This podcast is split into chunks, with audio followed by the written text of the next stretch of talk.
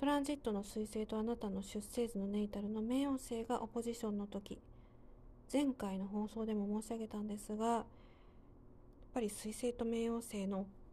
トランジットっていうのは脅迫観念的なところが出てきますよね。でこのトランジットのキーワードは見えない対立くすぶった対立みたいなところがありましてやっぱりこの時にあなたご自分がちょっと脅迫観念的な思考あるいは偏屈になっていないかなとかねそういったことをチェックしてみた方がいいかなというふうに思います。えー、周りに導火線はいくつも引かれていますのでどこでそれにあなたがヒットしてるかわからないんですけれど、まあ、どこかでねあの対立をしやすいと。で対立をしやすい行動っていうのは簡単で例えばねこう,、えー、こう世に名だたる偉大な芸術家たちいますよね。で彼らはいわゆる凶悪観念的なところがなかったのかと言われれば絶対あったと思うんですよ。でそれで、え成功している、えー、人たちが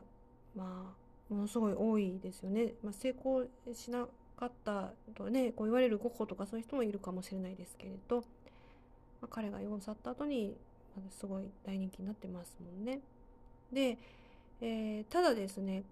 まあ、このポッドキャストで、まあ、もちろん芸術家の方まで聞いてくださってるかもわからないですけれど、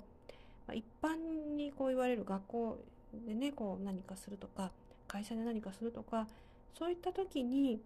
この脅迫観念を出したらまずいっていうのはやっぱ誰でも分かりますよね。まあ、それはだって一般概念でこう世の中が動いてるわけですから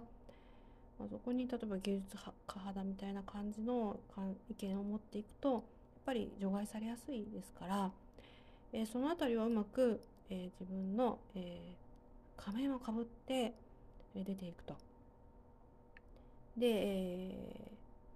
よくこう本当の自分とかって言いますけどこれ前のポッドキャストで言ったことあるかもしれないですけど、まあ、本当の自分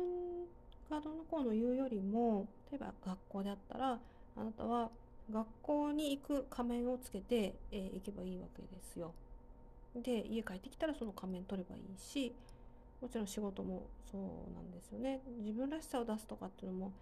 もちろん重要なのかもしれないですけどまずはその仮面をね、えー、きちっとつけて、えー、役割を全うするっていうこともやっぱり世の中この世知辛いですから重要になってくるんじゃないかなというふうに考えています。とりあえずですねくすぶった対立はいろんなとこにありますからぜひねちょっと注意してねお過ごしになられると良いのかなと思います。